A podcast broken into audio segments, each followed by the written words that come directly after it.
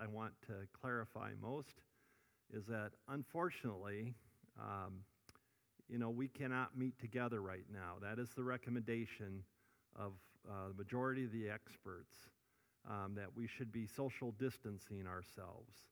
And so that is um, a challenge for us as a church because it means we cannot gather to worship together.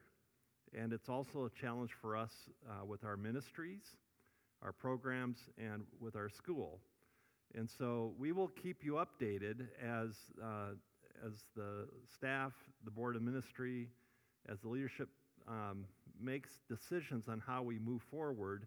We will be communicating those with you. Um, so please um, keep attuned uh, to any emails that come from us, and um, we will do our best to uh, keep you as fully informed as, um, as quickly as we can. Um, as you know from this week, uh, things changed very quickly. And um, so um, it is kind of like a new way and a new day. Um, so let us begin this worship service with a brief order for confession and forgiveness. I know that you cannot respond, and uh, so I will do all the parts, and I'll invite you to join me um, during the uh, participatory parts. I'll invite you to join me at home um, through your own thoughts. God of all mercy and consolation, come to the help of your people, turning us from our sin to live for you alone. Give us the power of your Holy Spirit that we may confess our sin, receive your forgiveness, and grow into the fullness of Jesus Christ, our Savior and Lord. Amen. Let us take a moment of silence for our own personal confession.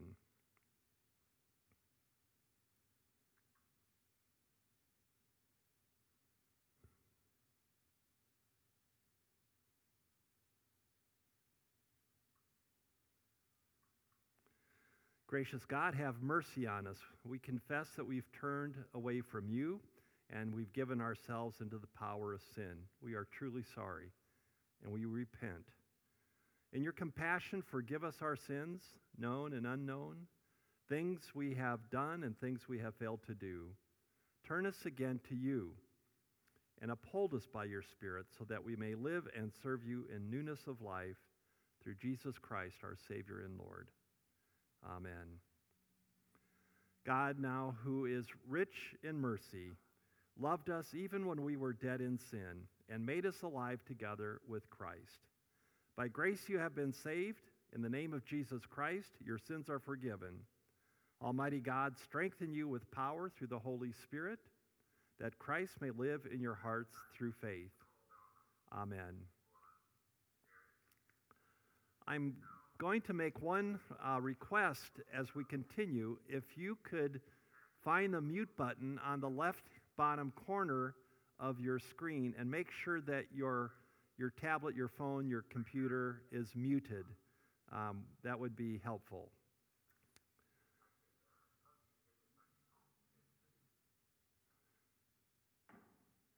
Um, I want to continue with Psalm 42. This is a psalm that expresses loneliness, doubts, and questions. Um, let, us, let us hear the psalm. As the deer longs for the streams of water, so I long for you, O God. I thirst for God, the living God. When can I go and stand before him? Day and night I have only tears for food, while my enemies continually haunt me. Where is this God of yours, they say? My heart is breaking as I remember how it used to be. I walked among the crowds of worshipers, leading a great procession to the house of God, singing for joy and giving thanks amid the sound of a great celebration. Why am I discouraged? Why is my heart so sad?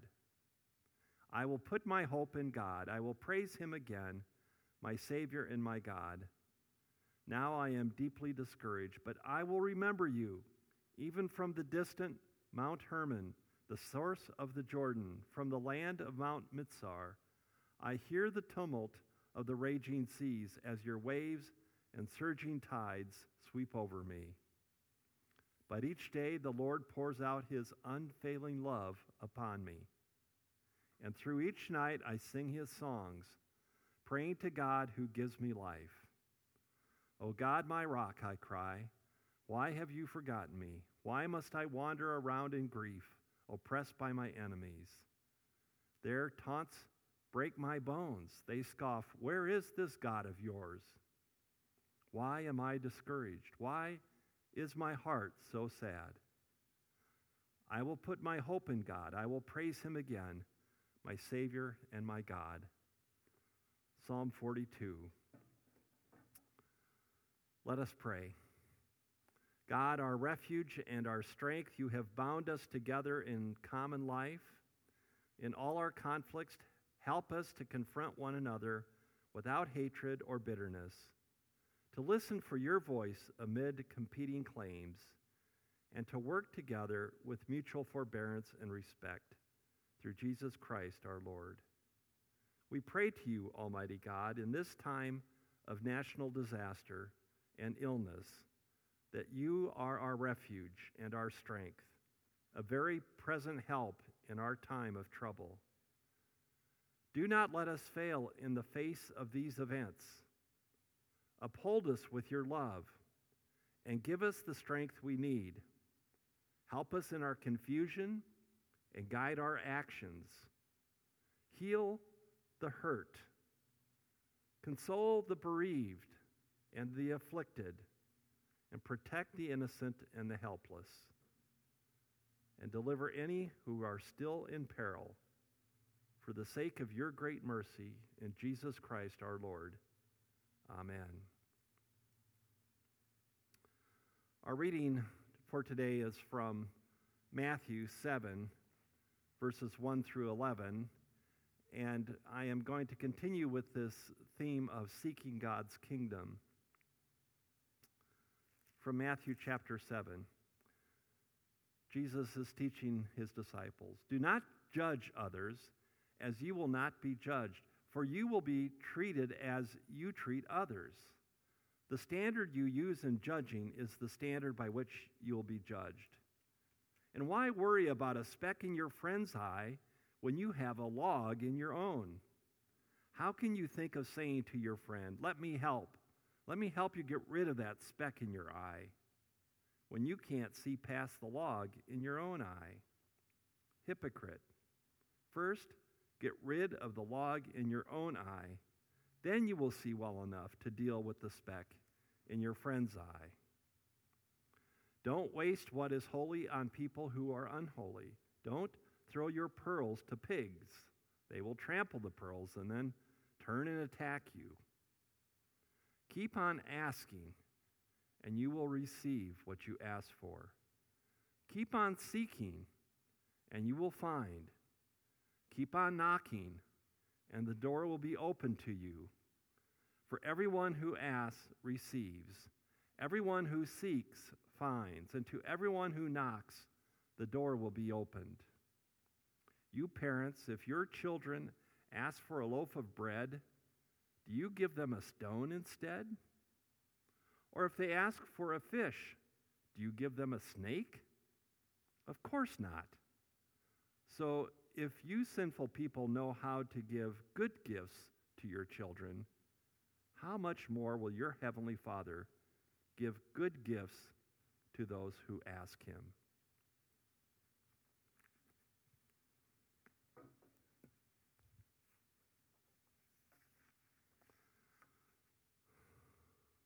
This morning, I want to begin with a word about prophecy.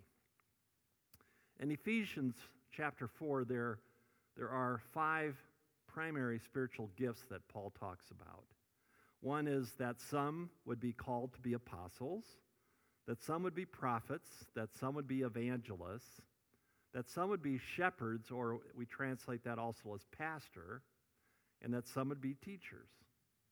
So those are the five primary spiritual gifts apostle, prophet, evangelist, teacher, pastor. And deep down inside of you exists one of those primary spiritual gifts.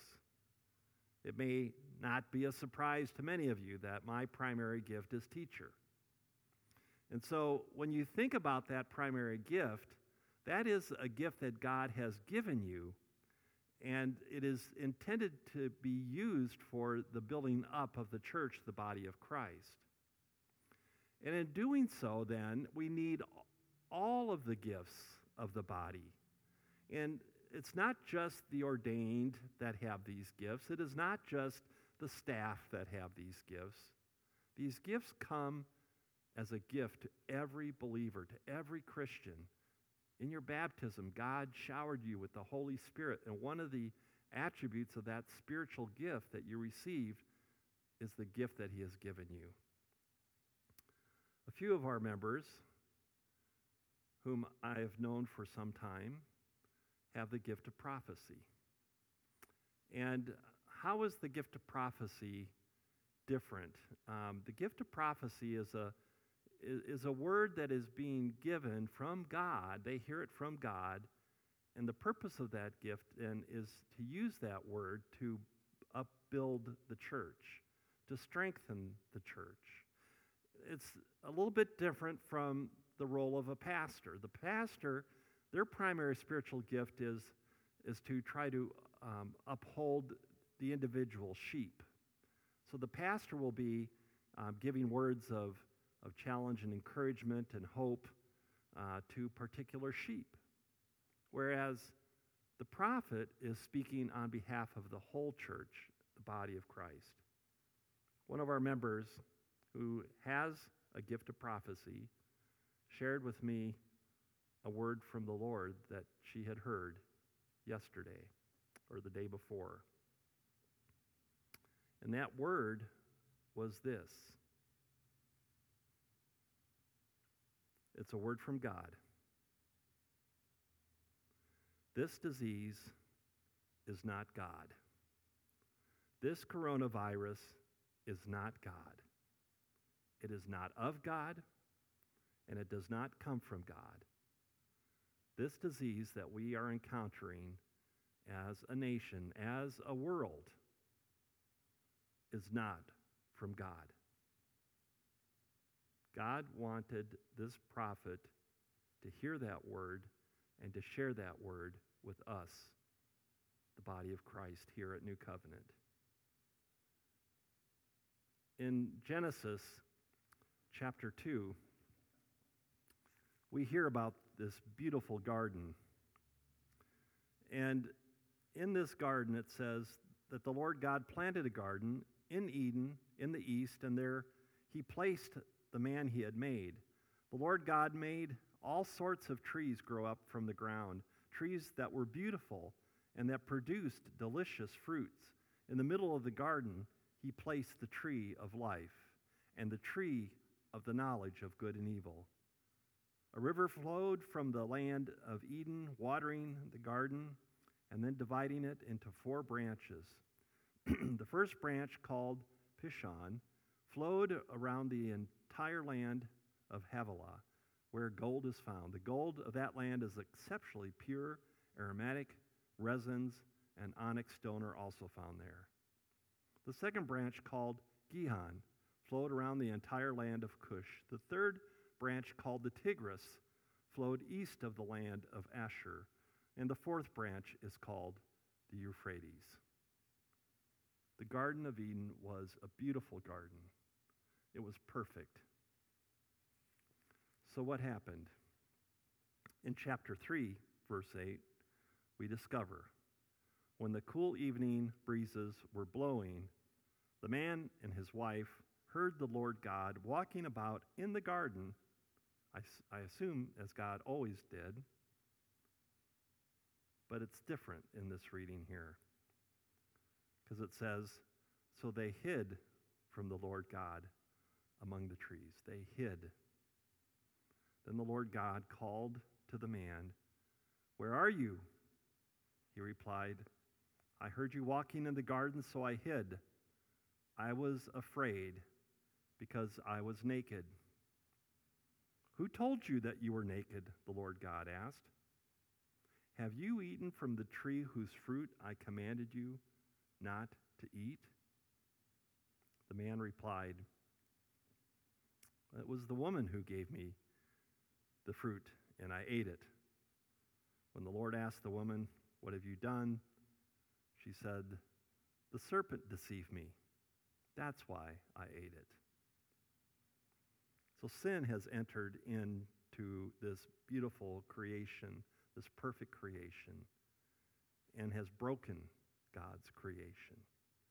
And so we live in a broken and sinful world. But this disease is not of God. This disease is of an evil nature. It is wickedness. It wreaks havoc. And God does none of that. As a matter of fact, we are reminded of God and his actions for us. In, uh, in, God, in John's Gospel, John chapter 10,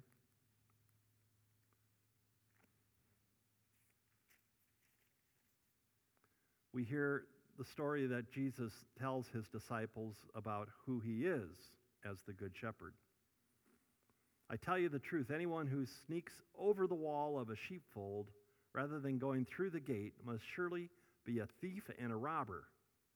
But the one who enters the gate is the shepherd of the sheep. The gatekeeper opens the gate for him, and the sheep recognize his voice and come to him. He calls his own sheep by name, and he leads them out. After he has gathered his own flock, he walks ahead of them and follows him because they know his voice. They won't follow a stranger. They will run from him, the stranger, because they don't know his voice. One of the things for us to remember during this time is what Jesus then says in verses 10 and 11. The thief's purpose is to steal, to kill, and to destroy.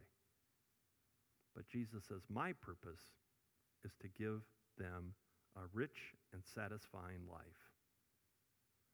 Then he says, I am the good shepherd, and the good shepherd sacrifices his life for the sheep. I believe what God wants us to know, first and foremost, is that he is for you. He loves you. And he cares about you. And he has not willed any of this terrible disease. What he has done instead is that he has come to give life, and he has given it in the most ultimate way that anyone could give it. He gave his own life. And so he took the brokenness of the world, he took the sins of our lives and the sins of the world, and he took them upon himself. And he suffered and he died so that in the end, spiritually, we would not have to die eternally, but that we could live eternally with Christ. And so, God didn't break anything. We did.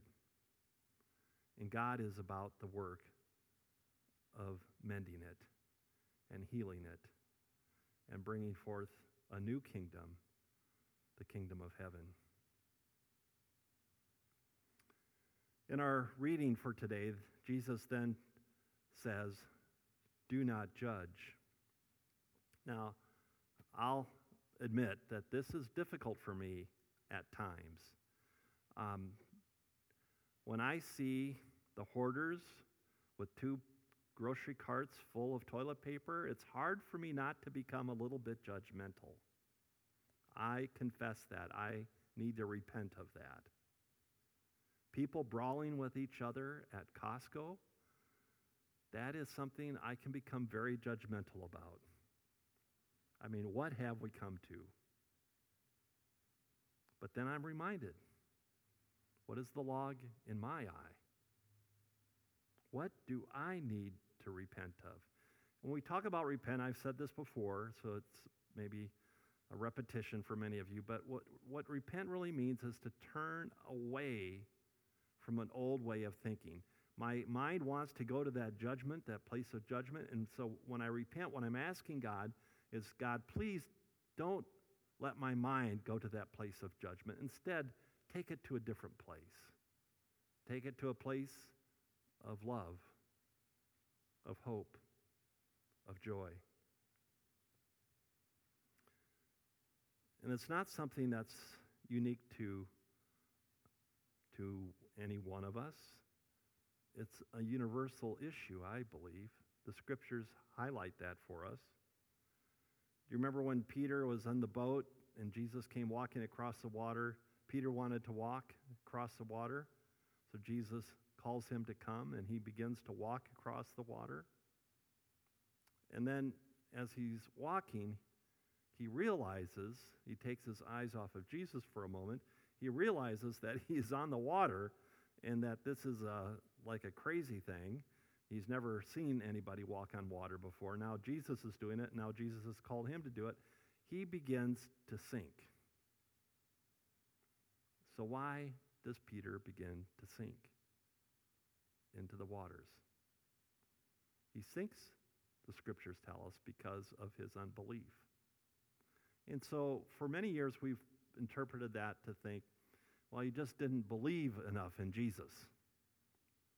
But I don't think that's what is being talked about here.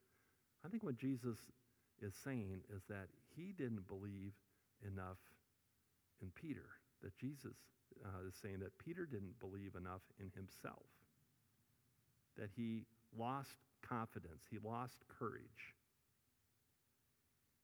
And so this may be a time when you feel like you are losing a sense of trust and courage.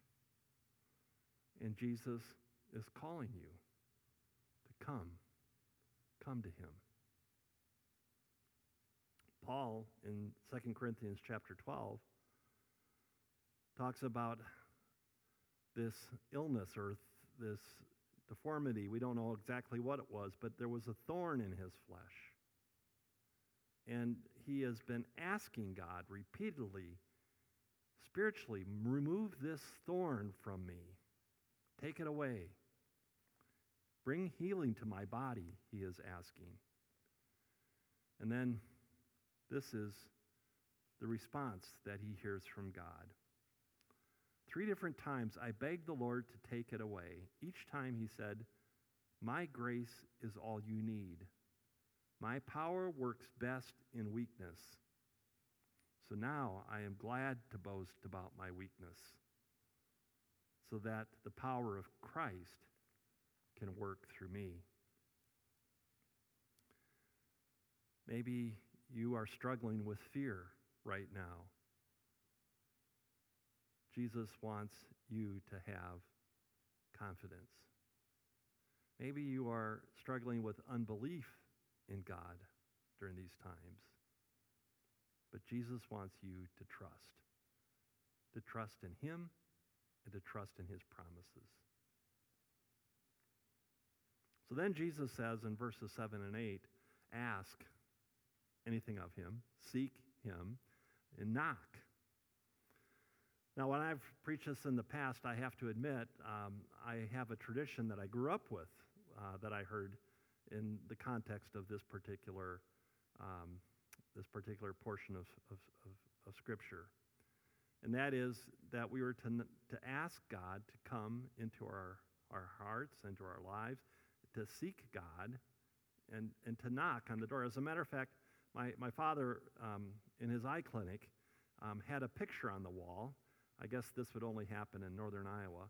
But the picture was a picture of Jesus uh, knocking on a door. And it was a beautiful picture. Uh, it was in the waiting room of my dad's office. And, um, and I, I remember that picture so powerfully because it reminded me that that we are called to ask and to seek and to knock. But I have to admit that most of the time that I was thinking about that, that particular theme of asking, seeking, and knocking, I was looking at it in the context of Revelation chapter 3, um, in, uh, in verse 20. Um, this is what Jesus says Look, I stand at the door and I knock. If you hear my voice and open the door, I will come in and we will share a meal together as friends. Those who are victorious will sit with me on my throne, just as I was victorious and sat with my Father on his throne. But as I looked at this text over and over again, especially over these last several weeks as we have focused on this Sermon on the Mount, what I began to realize was that Jesus wasn't talking to unbelievers. Jesus was talking to his disciples. If you go back to the very beginning of, of Matthew, um, chapter 5, where this all begins, uh, the Sermon on the Mount begins, it says, One day as he saw the crowds gathering, Jesus went up to the mountainside and he sat down. His disciples gathered around him and he began to teach them. So, this whole Sermon on the Mount, chapters 5, 6, and 7, is being addressed not to the crowds, but to his disciples. I believe that what Jesus is calling his disciples to do, and calling all disciples to do, is to pray. To pray for the coming of the kingdom. As a matter of fact, that image of knocking on the door, that is an old Jewish image that, um, and metaphor that Jesus would have been familiar with. Uh, it was an image, a metaphor for prayer. So Jesus is saying, pray for the kingdom. Pray for me to come. Pray for my kingdom to be here. Jesus wants us to pray for the kingdom of heaven to come to earth. And he's calling us not just to invite Jesus into our hearts, but for us to go and follow Jesus out into the world. Not just to be receivers, but to be givers, to be senders. Pray for the kingdom and pray to be a part of God's kingdom. That is what he is teaching his disciples. And I believe that that is what he wants us to know as well. And the third and final thing that I wanted to highlight from our reading today is giving good gifts. This takes some trust. You have to trust in God to give, to give good gifts. You know, whereas repentance is turning away from your old way of thinking, believing is turning into a new way of acting. So, whereas we have turned away from our old way of thinking, now we are also called to believe and to live into a new way of acting.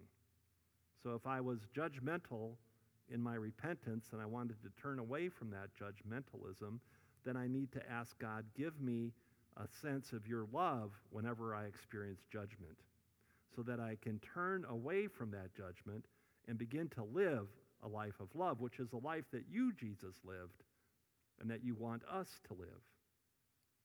So we give good gifts.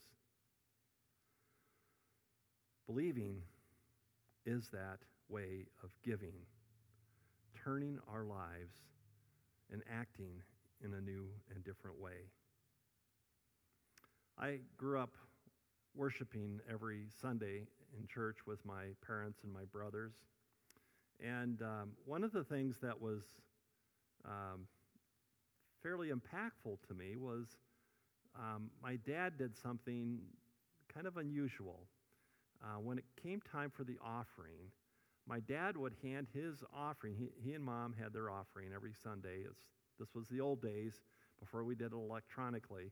And he'd have the envelope filled out. It was an envelope with two sides that folded down the center. One was for the operations of the church, and one was for the mission of the church. And, uh, and I can remember Dad each week would give it to one of us four boys. So once a month, I got to put the offering in the offering plate. My dad, I didn't realize at the time, but one of the things that my dad was trying to teach me was to give good gifts. I remember also thinking, my goodness, Dad, you're giving away a lot of money.